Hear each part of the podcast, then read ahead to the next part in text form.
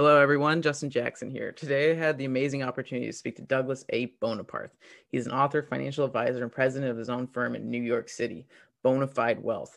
He's been featured on many news outlets, including The Wall Street Journal, ABC, CNBC, The New York Times, and much, much more.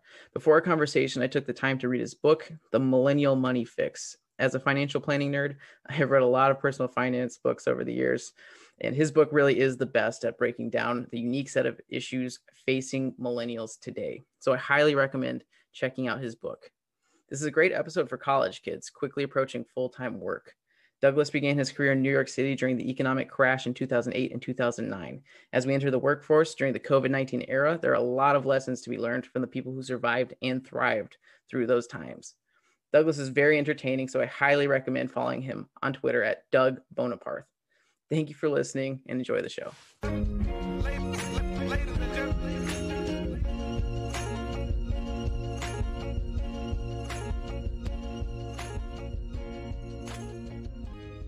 I would love to start out talking about your story. Let's start in college. Can you tell us the tale of your journey from 19 years old, entering the industry, becoming a financial advisor, all the way to owning your own firm in New York City right now? Yes, thank you for making me feel very old, because that spans so many years at this particular point in time, but I'm happy to share that with you.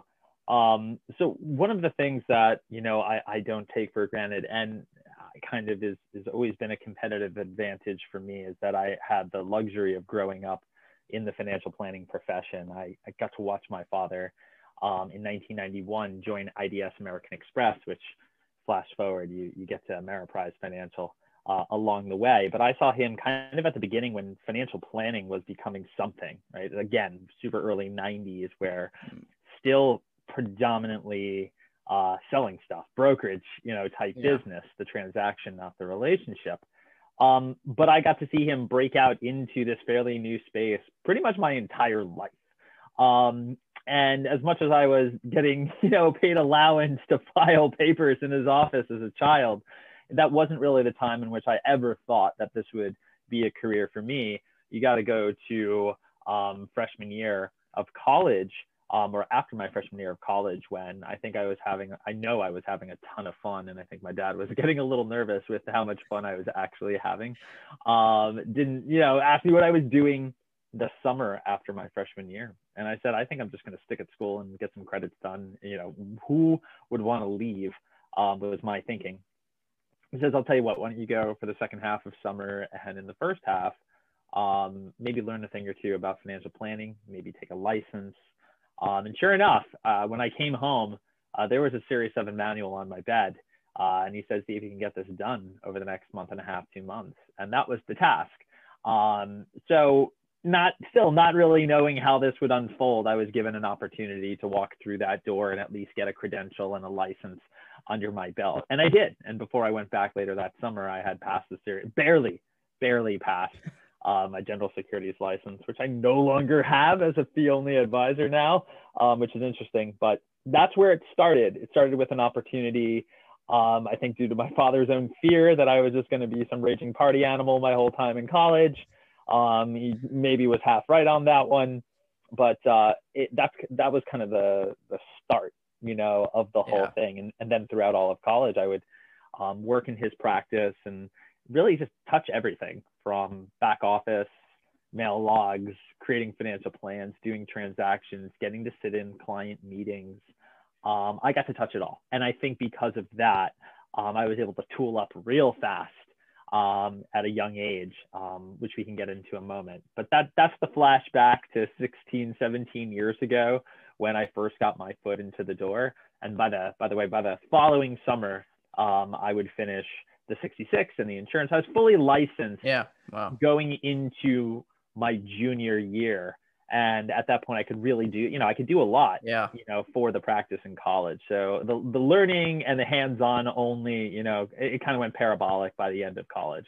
Do you feel that university prepared you for the job at all? Or was it mostly the learning that you did on the job? Yeah, I mean, of course, you're going to learn things in school that will help you on this particular career path, but it is completely lopsided what I learned in practice versus classroom.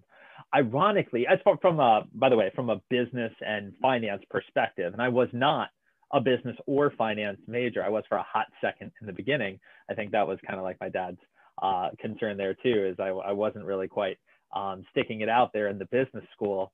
I would pivot to becoming a public relations major in the journalism school, mainly because my now wife, then college girlfriend, was a pure journalism major. And, you know, I just figured it'd be closer to her if I picked that up as a major. How naive and foolish of me. Ironically, a lot of what I learned in communications school and public relations actually paired very nice with a career in personal finance.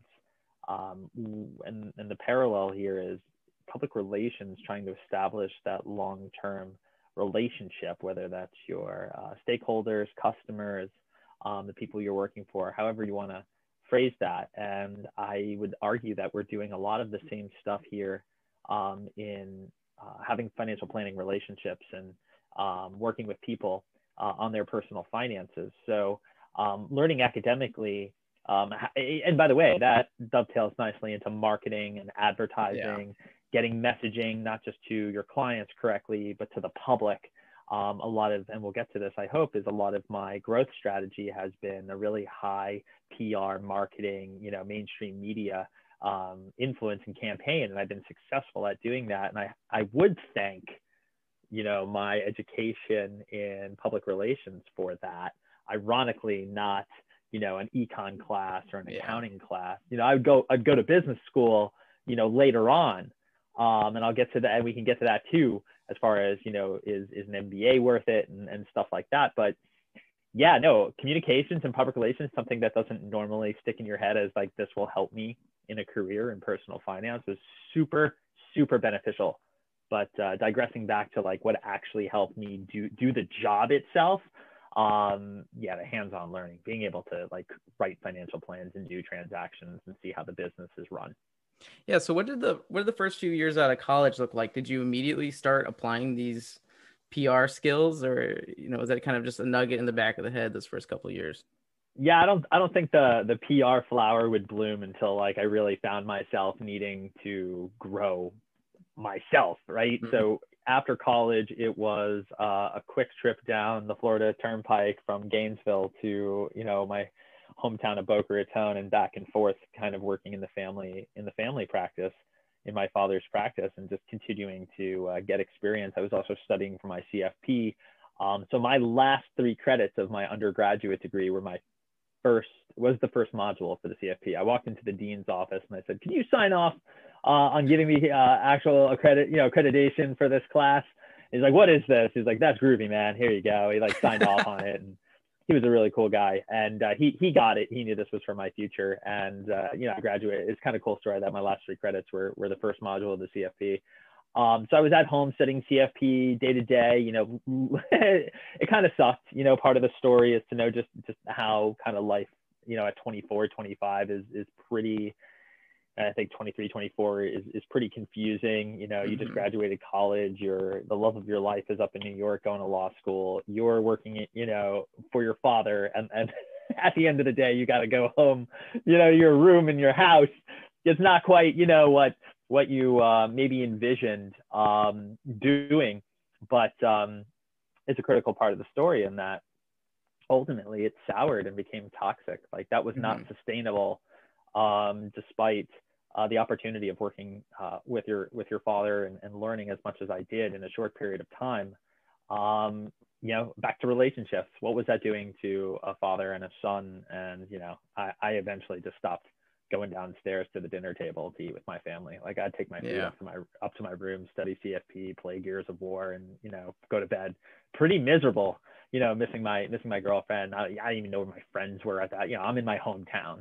we're all just kind of completely lost in life, trying to get some respect from someone, and no one's really offering at that point in time. So the question really was PR helping me then. No, I was still, and I think this is the point for young advice, like the amount of learning that you need. Like you're in this position where you're amassing as much knowledge and skills as you can. And I want people to be very open-minded about the fact that, you know, you're like when I was, whether it was 19, 24, 25, 27, 28, like you're really, really young. And this isn't an industry or a profession where you're slinging products. It's where you're establishing relationships.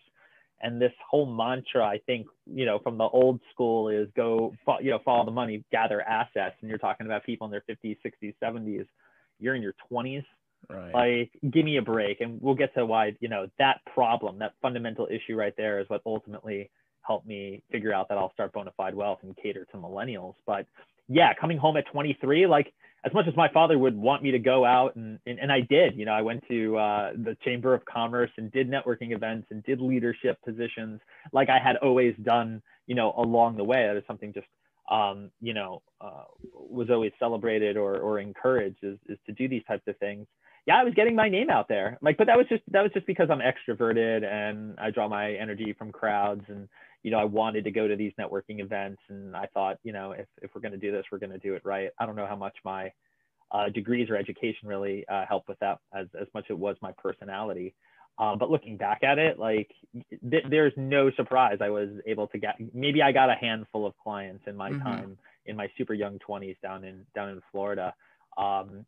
And I just hate it when young advisors or planners are put in a position where they feel like they have to do this, or, you know, something's wrong with them for not raising 10 million in 2 years. Yeah. Like get out of here. Like that's not happening unless you have a deep bench and network. So in those first few years for the young advisors and, you know, pretty much my whole class, we're going to be entering that very quickly. Now, how do you manage those stressful years? Like those are pivotal years in your personal life. You're figuring out your own brain. Like your brain doesn't even stop growing until like 25 or something like that. Yeah. Right. So how do you manage that stress in those opening couple of years? You know, I mean, even if it's inside of work, outside of work, like what were those things that helped you get through those, you know, pivotal years? Yeah, I think you need to be self-aware. I wish someone had told me, you know, maybe this is one of the pitfalls of working, you know, in a family practice and believing that, like, look, things are easier for you, right? If you're going to play that game long-term, you know, your father's expectation or your parents' expectation is you'll take over the practice someday. And, you know, there's at least this base of clients that you'll be able to work with and, you know, plug your people into. That is, and for anyone in that position, hats off. I mean, I think it's a beautiful, beautiful thing, especially when the parent-child relationship's working out. But I wish someone had told me. Imagine that wasn't the case. I think that distorted what it was. But nonetheless, I wish someone would have told me, and I guess what I would advise anyone starting out here is have some self-awareness that, and remind yourself constantly that you're playing the long game, like a really long game. And that's not for everyone. Like I'm a very impatient person. I think I got extremely lucky with like I think I tried to bail a number of times and like I was just not getting any jobs I applied for at the private bank. I think everyone just kept telling me no, especially when I got to New York and I thought I had a pivot and like what I was currently doing wasn't going to be it. I wish someone told me that if I'm truly going to be this advisor or start my own practice or, you know, build this book or whatever, you know, whatever you want to call it. I wish someone told me I'm going to be playing a very long game, and it's really about creating as much runway for myself as possible. I think the game most of you need to be playing is how am I going to survive over the next 5+ years, right? Yeah, I mean, what would be your advice for somebody who's, you know, even entering a new town, new market, you know, no connections and stuff like that? Like, how do you build that runway for yourself? I think it really depends on who's picking you up to be an advisor. And this runs the gamut. I mean, if you're going to work for, you know, your mutual company or insurance company that's kind of posing, you know, as a financial planning firm. And look, they might have CFPs. They might, you know, have a decent RIA built into them. Traditionally, like, no, you're going to sell insurance products. Like, and if you don't, and if you can't sell enough products in X amount of time and meet your sales goal, see you later. And I think a lot, you know, the majority people are going to gravitate there. And that's not a bad thing. It's just an eyes wide open thing. Like, I'm not fond of that recruitment model at all. I think it's archaic. I don't think it works long term. That doesn't mean you can't use it to your advantage. And I think that's the difference. I mean, nobody in the HR department at those businesses wants to hear me say that, but it's the truth. Too bad. Deal with that. Yeah. So if you're going there and it is raise 10 million in 2 years, or get, you know, your aunt and your uncle and your family in the door, you know, and sell someone a BUL, it's like, ew. But, you know, if that's the name of the game, understand they're giving you a certain amount of runway and a certain amount of time to exist and get licensed and get educated. And that's just on the job, right? And then outside of that, I think you need to recognize there's almost an unlimited amount of things you can do to enhance either your attractability when it comes to going for the RIAs and the more boutique places, or whoever gets it, right? Yeah. Like, there are far fewer firms that are like, we know we have to build you up over 5, 6, 7 years, and we're not going to put much sales pressure, if any sales pressure, on you. We're going to teach you the business. We're going to put you in a team. This is, and then we're going to, you know, give you access to clients.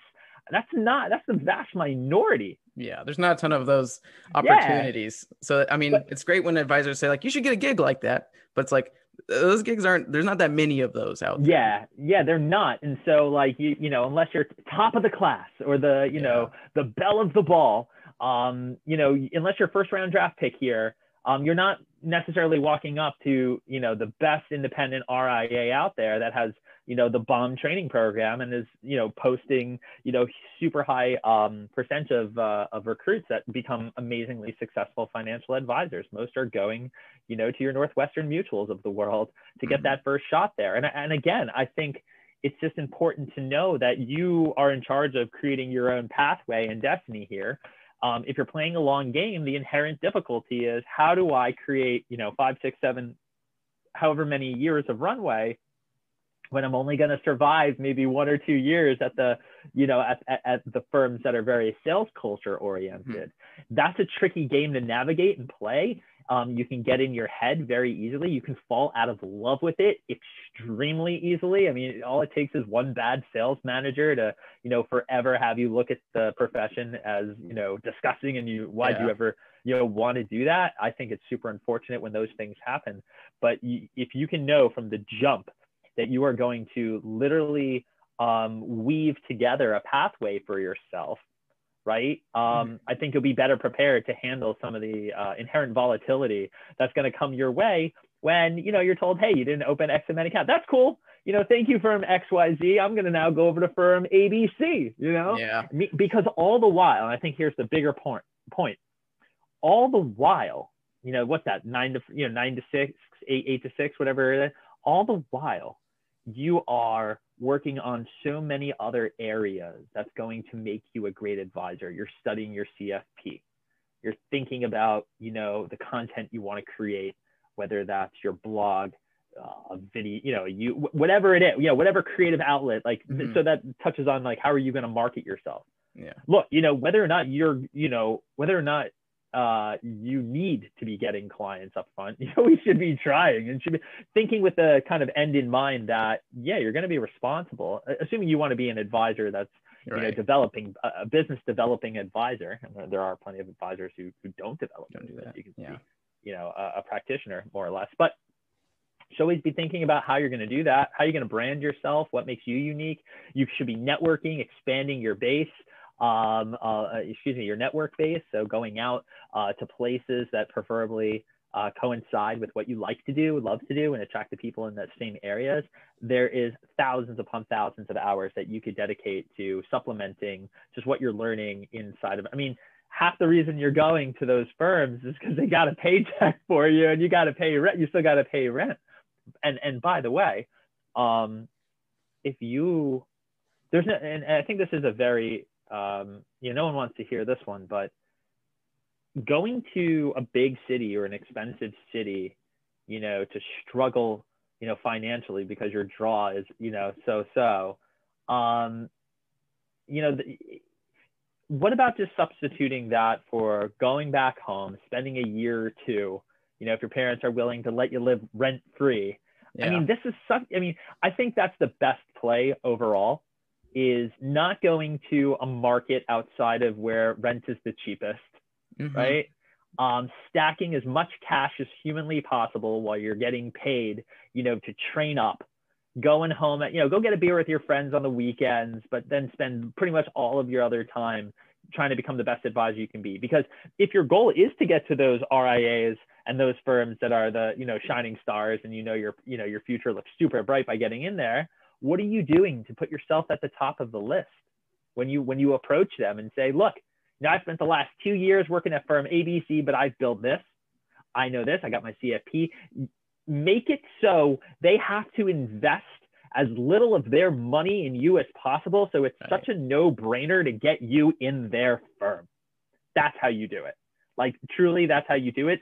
And I don't want to really hear from too many, 23, 24-year-olds with, who relatively and historically will have the least amount of responsibilities in their life, that they can't, if you really want to become an advisor and crush it, like, you can't sacrifice 12 to 24 months of your life. 2 years of that. Yeah. That makes sense. And this is, and it is a long-term investment. And I think, like, a career in advising, part of the reason why people want it is because it's so fruitful down the road, but it takes a lot of vision, I think, for a 23-year-old to say, oh yeah, this is the commitment I want to make. Yeah. Gary Vee says it like all the time, when he's like seeing people, if anyone's into that, he's like, how old are you? And they're like, I'm 22. And he's like, you're a puppy, like, again, like, it's almost getting like, ew, I sound like an old guy when you hear people say that kind of stuff. But the reality, but that's the truth, right? Typically you're not in that kind of frame of mind at that point. You're just coming out of college, the world's, now you're out there in the real world. But that's the ticket, that's the real ticket. And you touched on something extremely important, which is just how fruitful this business can be. Not to brag here, I'm 36, I control my schedule. I get to be with my two daughters whenever I want. I probably have the best life work balance. It's unfair. Like, it's really unfair. And I think a lot of people, young advisors or folks who want to come in the industry see that prize of, like, I can really have an amazing life, make amazing money, however you want to define that. And truthfully, sky's the limit on the money side. Go scale yourself a multi-billion-dollar firm. You're making more money than you'll ever need, 10 times over. But between the money, the balance, the flexibility, building an asset and a business, contacts, you name it, it's the sweetest thing around. Guess what it takes to get there? Did you really think it's going to just happen? Of course not. It's going to take an insane amount of hard work. What, just because you graduated from college and got a college degree? Like, come on, you got to really apply yourself, and you got to really want it. Otherwise, it's never going to happen for yourself. You're never going to get to that reward. People look at me as, well, so young, like, he worked in his dad's business. Yeah, that was a short period of time. And while it opened the door, like, I left that and had to build this thing brick by brick in New York, do the opposite of what I did. And so I went to New York City because I felt that I could afford, I took what he gave me and I learned, and went to another advisor and said, look at this value proposition I can put before you. Here's the kind of salary that I want to command, so I can pay my bills and have a beer on the weekends in Manhattan. And I'll try my best. And I knew I had to start building a book along the side of that and ultimately replace that salary one day. That's a lot of, there was, there's nothing backstopping me. I came up to New York City in debt, right? From college and from having to get rid of my car. Almost like cliche, like, I'm going to go to New York City and make my dreams come true. I was able to do that because I had 4 years of experience that virtually no one else had. And, it's not like, meanwhile, Ivy League grads were, going to work for big banks to make $110,000 a year. I was making half that, after 3.5 years of working in personal finance, still knowing that, there'll be a point where, I can go flex on all my investment banker friends and all my private equity friends, somewhere down the road. And still, still trying to make that happen. But, I'm not in the office 90 hours a week, so the flexing's still there, or at least you get to earn it after a really, really long period of time. You get a flex by knowing your children. So that's yeah, exactly. That's a really good way to put it. Yeah. So when it comes to introverts and extroverts, I think this is a tough business for people who are scared of, I guess, social conflict, social discomfort. Yeah. Do you think this is a business that introverts can succeed in? Are you reading my blogs? Did you dig that up? No. Yeah, I've been doing some research. Yeah. Good job. Like, sounds very familiar. But I love that you're talking about this one. Yeah. The takeaway on that is there's a financial advisor for everyone. One of the a colleague of mine, still a good friend to this day, was a gentleman that, you know, if I was 24, he had to have been like 33 or 30, I think it was 10 years older than me, somewhere around there. And he isn't the most extroverted person in the world. I would think he's quite introverted. And I realized just he's a great advisor. Like, his clients love him. Like, when he's doing his thing with his clients, it's obviously a very analytical guy. He picks up very analytical clients. Wait, let me back up on that. Okay, you're an introverted financial advisor. You don't think introverts need financial planning and services too? Like, yeah. Again, there is an advisor for everyone. So you don't draw your energy, your marketing won't be around, you know, hosting big events or filling big rooms. Just because you're an introvert doesn't mean, you know, you give up on, you know, putting yourself out there in a way that works for you or that's comfortable for you. I don't like the whole introvert versus extrovert thing, because I know introverts can do it. Now, will they have as easy of a time going down the traditional paths of client acquisition and business development? Probably not. Yeah. But to fully, paint with a broad brush and say like, oh, they definitely don't have a shot here. That's just not true. I know a lot of great, amazing advisors, way more successful than me, who absolutely kill it. And, you know, they're not putting on a show. They're not the, center of attention. So what about extroverted advisors who do want to pursue the PR path, do want to be polished public speakers? Like, business school hasn't prepared me to speak on camera or into a microphone. I'll tell you that. And so it's like, how do you sharpen those skills, you know, before you make it on the TV, you know, before you get good interview opportunities? So there's two pieces of that. There's one, obviously, what's instinctual. Like, some people are just great behind a camera or a microphone. Yeah. And, you know, I absolutely love camera work and mic work. That's why I get to do it. So there's, you know, whether that's talent or just passion for it or just a desire to do it. Okay. So what if you don't have that?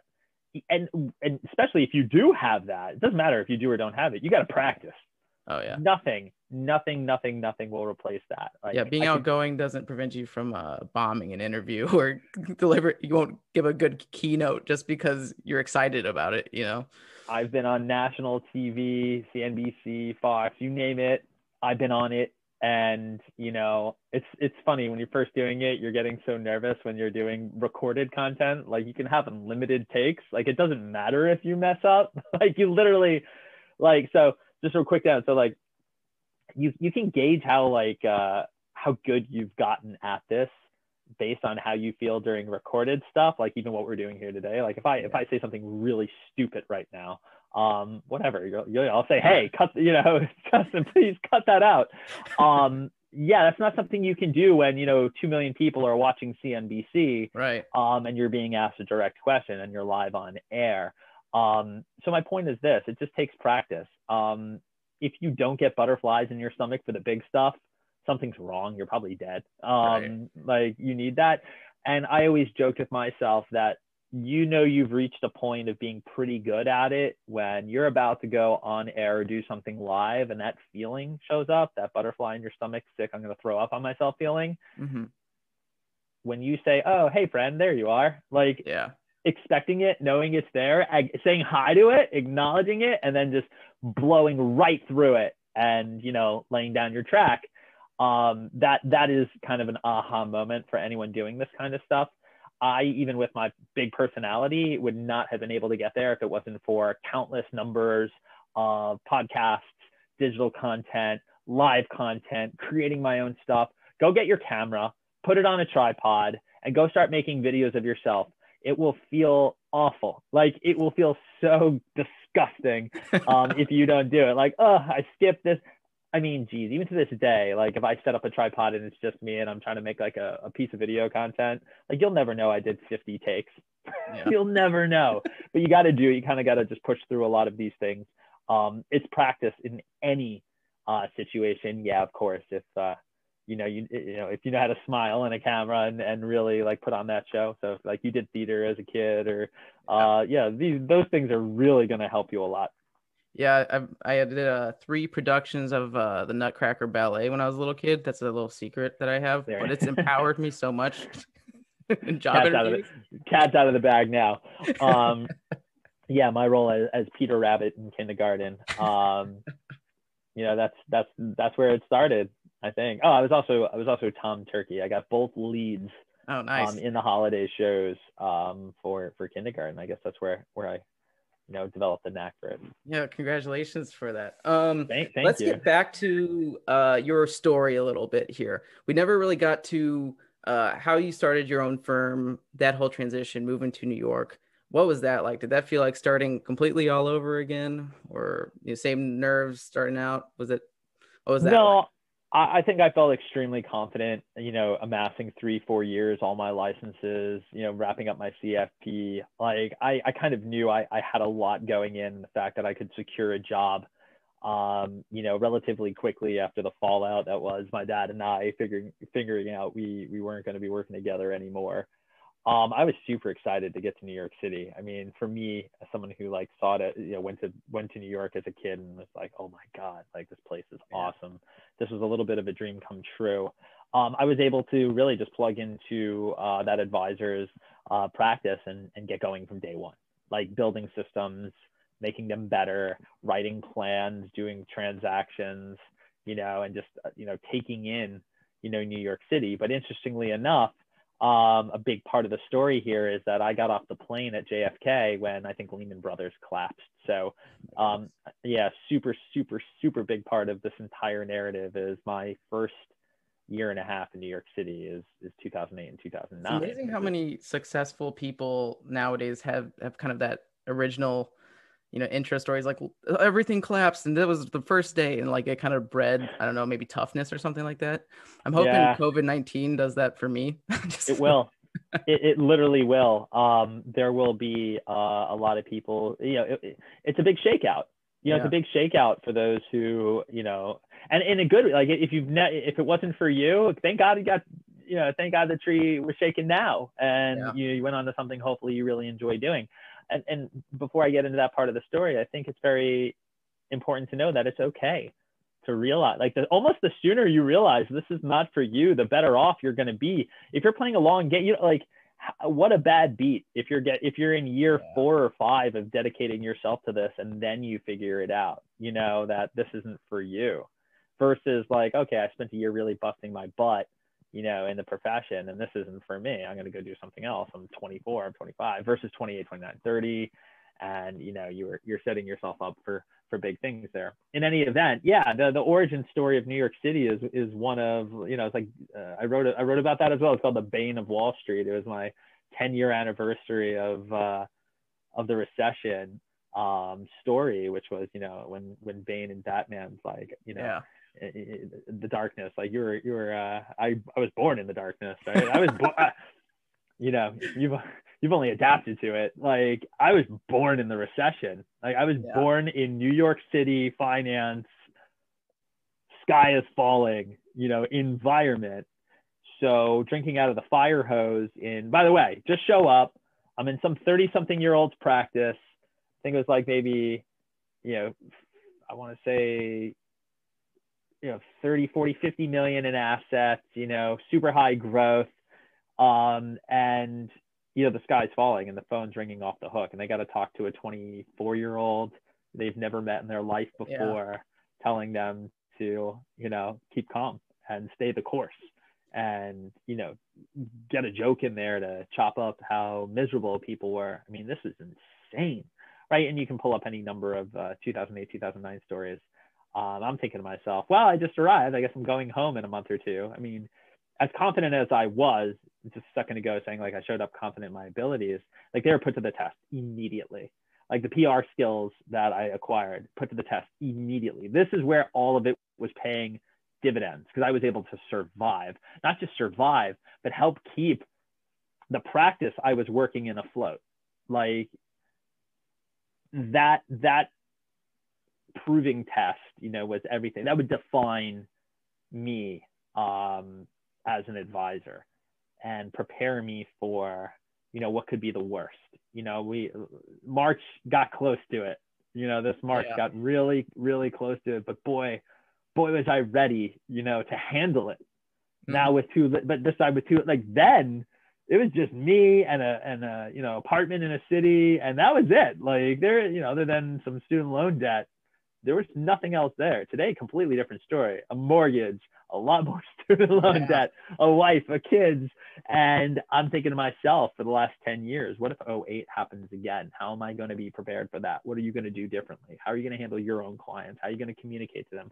What systems are you going to put in place if people need to start buying dips and taking stabs at opportunities? What if they just start calling you all at once like they did in 08? But now you got, you know, didn't envision a pandemic being the thing that did it, and my kids would be stuck home with me. That was a whole other, you know, layer of, oh my God, like, I really need to be reliant on my systems and my time here, because there's things I can't do and can do in this particular moment. And if it's going to be 08 or worse, or its own version of that, I need to be able to handle it, because truth be told, as you just said in the beginning here, there are as bad as things can get, there's always the flip side to that. There's the opportunities that come out of it. And that's the big takeaway here. Is when I saw 08 happen, I was in no position to seize any opportunities. I was just trying to make sure I didn't have to go back home to South Florida. So that meant keep this practice alive. I didn't have, and the good news was I had hardly any skin in the game beyond that. Like, you know, like, I got all this experience on my belt, you know, these free notches of experience at the end of it. I'd probably just have a heart attack today. But yeah, that's a big difference. So anyways, that was like the first year, 2 years in New York. And we got out of that in pretty good shape, in really good shape. By 2010, the practice I was in had its best year, which is amazing. But the relationship I had with that particular advisor had soured. There's almost like a trend here. It was probably me. No, you know, it's just, there was a lot that went down over those 2 years, just from a managerial point of view between an associate and someone. And we won't get into that, but let's just say by the end of that, everyone was kind of depleted, and the hand was forced. Like, it was time to move on. And that's where, and I'll take a break here, that's where I found my previous partner at Ameriprise, who had a lot of ambition, and from the jump was like, let's try and find a practice to buy and double up. I think he felt that acquiring would help him grow a lot faster than organically growing.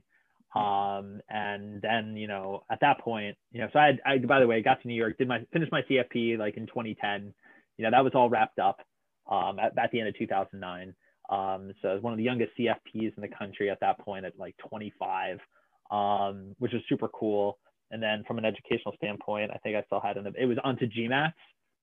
Like, I figured if I was going to come all over the map here, forgive me. I'm just trying to, you know, it's such a long story. It was on the GMAT, so I think the education component still went. I figured I would need a very strong network. One thing I realized in moving to New York City is just how, like, little my degree from Florida was going to carry me in a very, and no knock to Florida, it's an amazing place. I think today it's like more than outstanding of a school than when I was there, but you're competing with Harvard and Yale you know, Ivy League schools in Manhattan. And I just needed a more local higher end network than what I had. And I looked at NYU Stern, which had a stellar, you know, part-time MBA program. And ironically, my father went there. It was always like, as a kid, like, I always heard about that. And I was always impressed by that. So I started studying for my GMATs to see if I couldn't acquire myself a network. I didn't want to leave. And by the way, hedge this bet I was making on myself that I would be my own advisor in my own practice someday, or at least a partner and have equity in a firm someday. Well, if that didn't work out, I'm sure some pedigree would be very helpful in getting into some of these really nice private banks and family offices that were around, you know, that are obviously more plentiful in New York City than anywhere else in the country. And I could just be like, hey, you know, I have all this skill, I have a nice MBA, you know, let's go trust company XYZ. So which advisors do you think should consider MBAs? I think obviously it's not necessary to be a practicing advisor, but yeah, I mean, do you think it's super necessary, or at least convenient, for somebody who wants to manage their own practice and, you know, learn the systems stuff and build a higher network, whatever that means? Yeah. So usually go get your MBA for three reasons: to, you know, move yourself vertically in your own organization, to make a lateral move out of your organization to another field or another organization. And then thirdly, to acquire a network. I'd argue that the network is the most important one of all. And professors will tell you that, or I hope they tell you that. And for me, like, I wasn't there to, there was nowhere vertically to go. I mean, you're responsible for that, right? You're growing your business. There's nowhere to go in the organization, especially for me, who was working for one other individual. You know, I wasn't planning on leaving, but yeah, there was a good part. Yeah, again, that hedge of, so that was there, but that wasn't the primary. And then thirdly, it was the network. You know, that for me was exactly why I was going there, to be able to hopefully rely on the friends that I was making and the inroads I was making to their networks, that, you know, if I was going to develop business at some point in time. Now you got to figure out how to help them first, yeah, right? We'll get to that. But nonetheless, that's why I went there. And I think it was it was easier for me to see the return on the investment I was about to make. By the way, we're talking like $120,000 in student loans. I didn't have 120 grand on me. Mom and dad weren't helping me out. Literally had to go borrow yet again, on top of my then almost wife's, were we married at that point? No, we got married in business school. You know, then wife's $250,000 in student loans from her law school education. I mean, this is starting to get into crazy amounts of debt. You know, she's the cautionary tale. I'm the one of like, all right, how much business do we need to develop over this 3-year program to break even on this, right? Can we do that? Is that feasible over 3 years, 4 years, 5 years? How are we going to get there? Yeah, I did the math, and it just seemed very, you know, if I was really, you know, with all the experience I had at that point, it seemed very doable, right? If not, I'd be stupid not to. And that's a bold proclamation to make. But I think for most people, it's very geographic centered. You know, if you're going to blow 80 grand on an MBA and you can't figure out how it's going to ultimately get clients in the door, you know, for me, it was all right, 120 grand, that's $600, $700, $800 a month, you know, in a student loan payment. Let's back that into how many financial plans, how much in assets under management, like, is that going to happen? You know, is that going to work? And what's the value of that network? I think you have to analyze it like that. And I would tell you that I think for most advisors, you don't need an MBA. Right. It really depends on what kind of advisor you want to be. And you can learn how to, look, you can even learn how to run a practice without an MBA, but it does help when you're advising other clients' businesses, right? So if you're going to do small business planning, like, that's a nice thing to have there, to help them out. And you can draw upon the education and knowledge that you've experienced. And by the way, you've been growing your own business too, so you can draw on actual practical experience. So what was the culture like, as far as making connections within your MBA program? Like, were people pretty open, wanting to connect? Like, were the people there because they wanted to expand their network? Or, you know, is that something you had to really take on yourself to make a point of making those connections? So I did nighttime program. So 3 hours, 3 days a week, and then in the winter breaks and summer breaks, you were there like five. Those were the intensives. You're there every day for like 9 hours.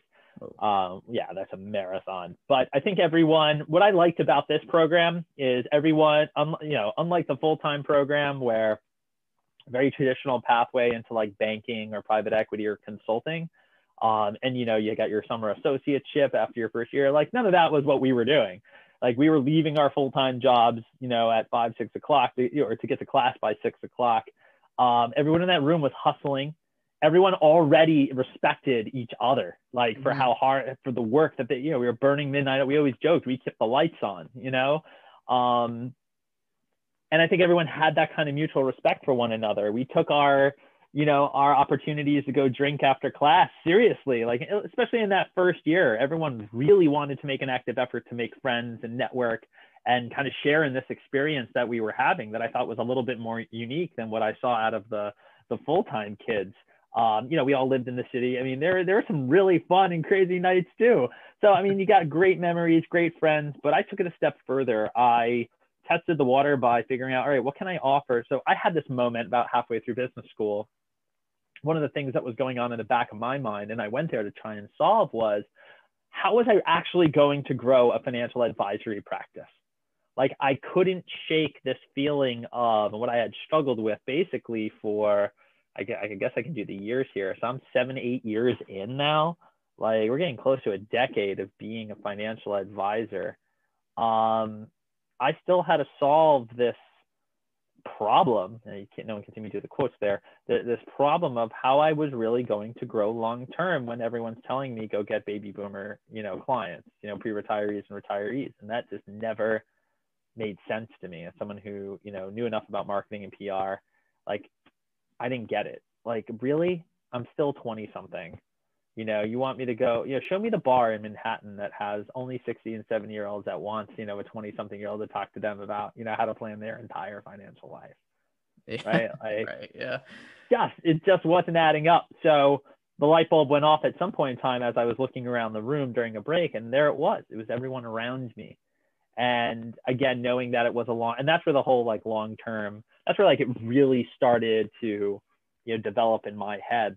That we're going to play a long game. And I think, I thought I was spot. I think I had something good. Like, and the only way to test this out is to do it. I'm going to invest in everyone in that classroom.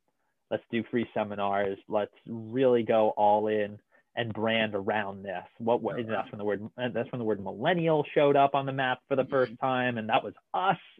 And I'm like, all right, young professionals, hardworking millennials, we got, everyone here is kind of trying to do the same thing. Yeah, that was it. Boom. And I was like, this is what we're going to do. We're going to market around this. I couldn't think of any advisors at the time going out there, into the media. And I was like, all right, let's get this messaging out there. Like, that was unique. You got laughed at in 2013 if you said you were going to work only with millennials, if they even knew what the term was. Yeah.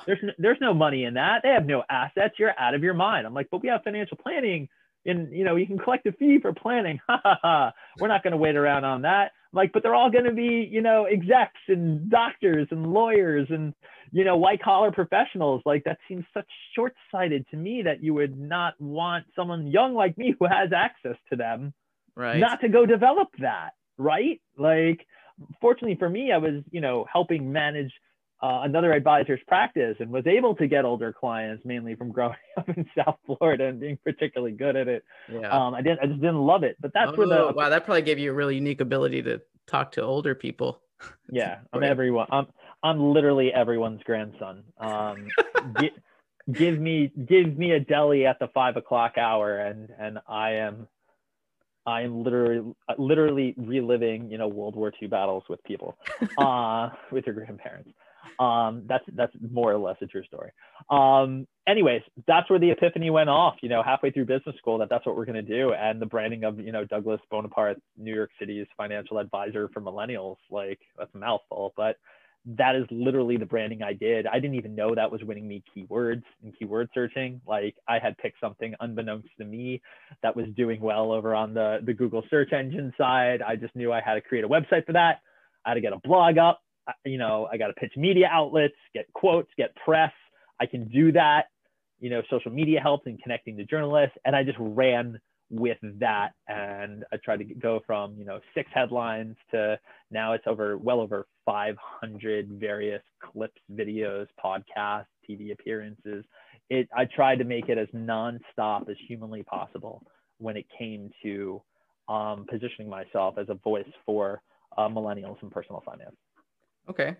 So how did you transition into that full send millennial, basically? Like, how did you do that? How did you analyze it? Is it just all just, interacting with peers? Just, is that how you came up with your kind of criteria?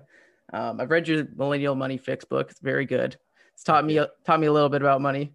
Yeah. So how did you create that? How did you create that criteria? And how did you analyze, a generation that's kind of up and coming? Yeah, that's a really good question. Again, it was staring me right in the face.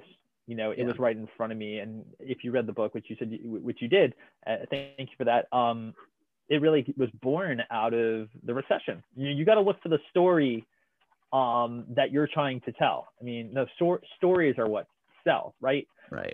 And watching my wife come out of 2008 and 2009, the other half of this whole equation is watching her take on $250,000 in student loan debt to be denied what she thought would be available to her because of the Great Recession, you know, to become a bag holder of student loan debt as opposed to go get that big lawyer job that even if you hated law, you could pay back that debt pretty quickly.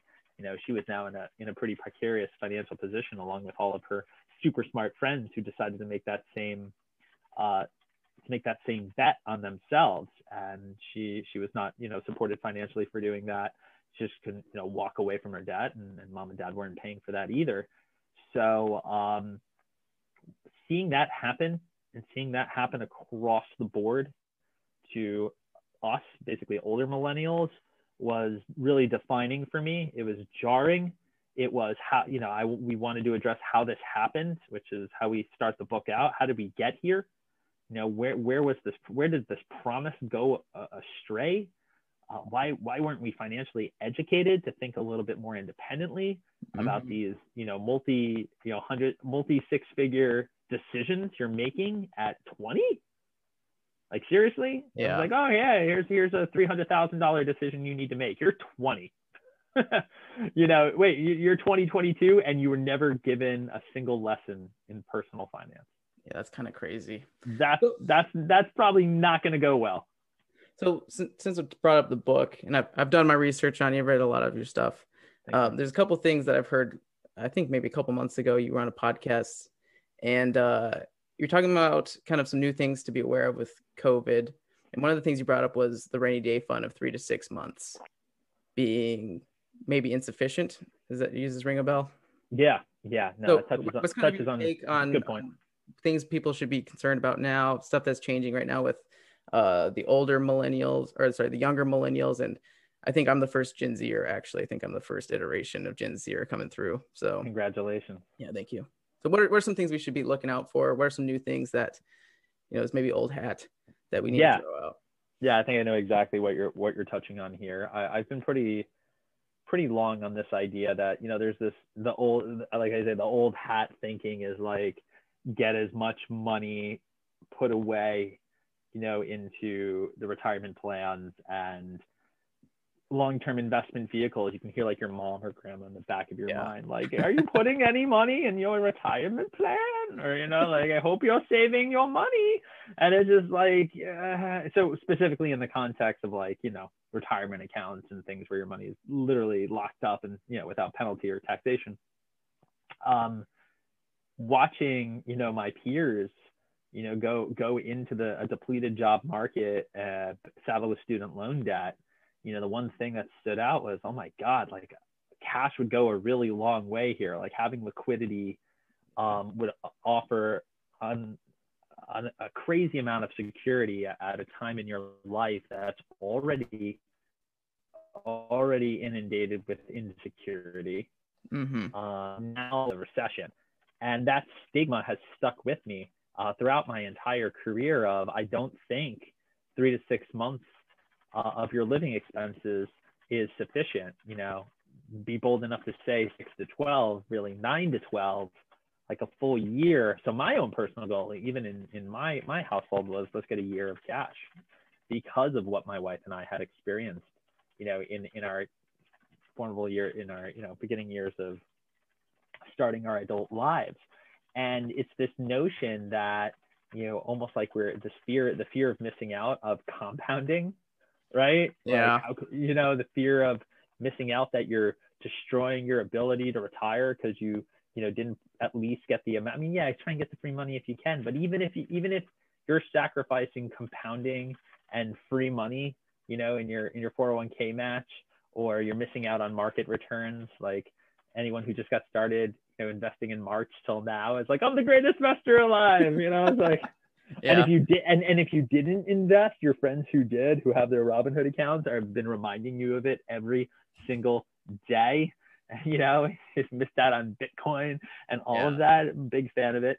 You know, you're led to feel, whether it's through your peers or through your parents, that you're missing out on something, and the reality is that you're not. I would make sure that I am secure and feel good so that I can then go take those risks, right? The goal isn't to invest, it's to stay invested. What good is putting your money in the market if you're just going to have to take it out to deal with something that pops up? And I don't think there's any shame in giving yourself a sense of security first before dealing with other long-term goals that you might have, especially when you're starting out. You will feel invincible in your 20s if you racked up, 6 to 12 months of your living expenses in cash. Then go take, those bigger risks that everyone tells you should take. I'm all for it. I'm all for taking those risks and opportunity, but not ahead of really feeling secure and sleeping well at night. I think you'll be that much better at taking those risks and sticking with the decisions that you made, specifically because you've given yourself that kind of security with liquidity. Yeah. So another point in your book that I really liked, and I think will continue to prove to be more true over time, is kind of the financial goal of retirement being like this North Star financial goal where everybody wants to retire and chill until they move on, right? And it's kind of shifted to financial independence. Wondering if you could touch down a little bit on that concept and, what does that mean to you? Yeah, I think I made the joke the other day, I'm never going to retire like my grandparents in Boca and just eat and play golf and play with the grandkids. And after 7-8 months, however many months of COVID and being at home with kids, I'm just all I want to do is move to Boca and eat and do nothing on a golf course and play with my kids and grandkids. But as much as I was joking about that, I really don't think our generation, even your generation, is finding all of these ways to be productive and find our purpose and work really hard. I don't think we're doing all of this just to do nothing at the end of it. I whether it's because we ultimately can't afford to and we'll have to work as well because we might see changes to entitlements like Social Security, or it's just that much more difficult to save, which it is from a relative perspective, harder to save, due to cost of living, especially on the big expenses like transportation and housing, not on the LCD TVs apparently, but obviously education, you see where inflation really has hit, and also wage growth. So yeah, it's a harder environment out there for us and you, respectively, but we're not doing this just to sit by a golf course. I would think that we more than likely would like to find something that continues our purpose and continues to make us feel fulfilled, alongside of not having to work as much, right? Or just be able to continue to work because you love to do it in a perfect world. That to me seems more of financial independence, having choice, right? Having the ability to decide what it is you're going to be spending your time on, regardless of its financial function in your life. That's financial independence. So we're a pretty creative and dynamic generation, both Gen Z and millennials, and pretty much born with technology in our hands. So that allows us to do that. I think it's silly to think we'll be chasing the same fade grandma and grandpa had. Grandpa fought in World War II, front lines, he's a war hero. He crushed it. That guy deserves to sit in a deli eating his face off and have his grandkids at the pool and take us to a science museum and that'd be retirement. He's done he's done enough. He doesn't need to find any more purpose. So I'll kind of wrap it up here and ask the final question, unless you have anything else you want to add after this. What actions should the leading Gen Zers be taking on? What would the Gen Z Douglas be doing at this point? If you knew everything you knew now, what would you be doing if you could you started over, you're 22 and you've learned all the lessons that you've learned? I would have a TikTok account and I would be your foremost financial, TikTok superstar. I'm kind of half kidding. People are listening ew, old guy. I'm kind of not. I think I personally feel I missed the boat on that. I'm too old to go down that road. I'm very jealous of it. If I went on it, no one's going to watch this. I live on Twitter and Instagram, like a good older millennial should. But in all seriousness, I don't think there's something new or novel that I could offer anyone of any generation, regardless of how young they are. It's a lot of the classic advice you would receive, you know, about just thinking with the end in mind. Like you pick up a classic like Think and Grow Rich, you know, and a lot of these Napoleon Hill quotes, and you're going to find just like the original self-help book, you know, whether you want to get that through your Gary Vees of the world or your Simon Sinek's or, you know, going back old school to Napoleon Hill, you know, you got to think with the end in mind, understand what the goal is. My advice, so here, I'll boil right down to it. Think about what you truly love to do and what gets you excited. This isn't new, but if you haven't, if no one gave you the confidence or encouragement to put on your blinders and tune out mom and dad and your friends and, you know, anyone putting pressure on you to do something that's truly not authentic to you, right? Then, you know, you got to be pretty brave to do that, right? Especially when, you know, mom and dad have been footing the bill for like 18 to 22 years. Got news for you. It's not their life. It's your life. It's your happiness. I got in some ways very lucky by being, you know, pulled by my father into something that I ultimately enjoy, right? I am built for this. And because of all of these things, you know, it really meshed well with me and I was able to take the ball and run with it and apply my own version of what I thought financial planning is and get very creative with it and do things that I love to do in it, right? If, you know, again, it's that if this is a long game and the sooner you can figure out for yourself what you really love to do, the sooner you'll find your own way to happiness in your career and life. So obviously everyone tuning in here is to explore this, you know, career in personal finance or has an interest in it. But I just want you to critically think about what you want for yourself. And people spend their entire lives asking that question and never come up with an answer. So get going. Awesome. Well, thank you so much, Douglas. I really appreciate you coming on. Yeah, my absolute pleasure. Justin, all the best to you. And, you know, people can find me out there on the internet and Twitter at Doug Bonaparte for a good laugh. I'm sure you know. Yep. All right. Thank you. Hello, everyone. This is Vincent Picciolo, producer of the MSU WMA podcast, where we are inspiring and educating the next generation of financial planners. Thank you for listening to today's episode. If you enjoyed it, please check out our channel on all platforms such as Spotify and Apple Podcasts, and check out our social media at MSU WMA and MSUWMA.com.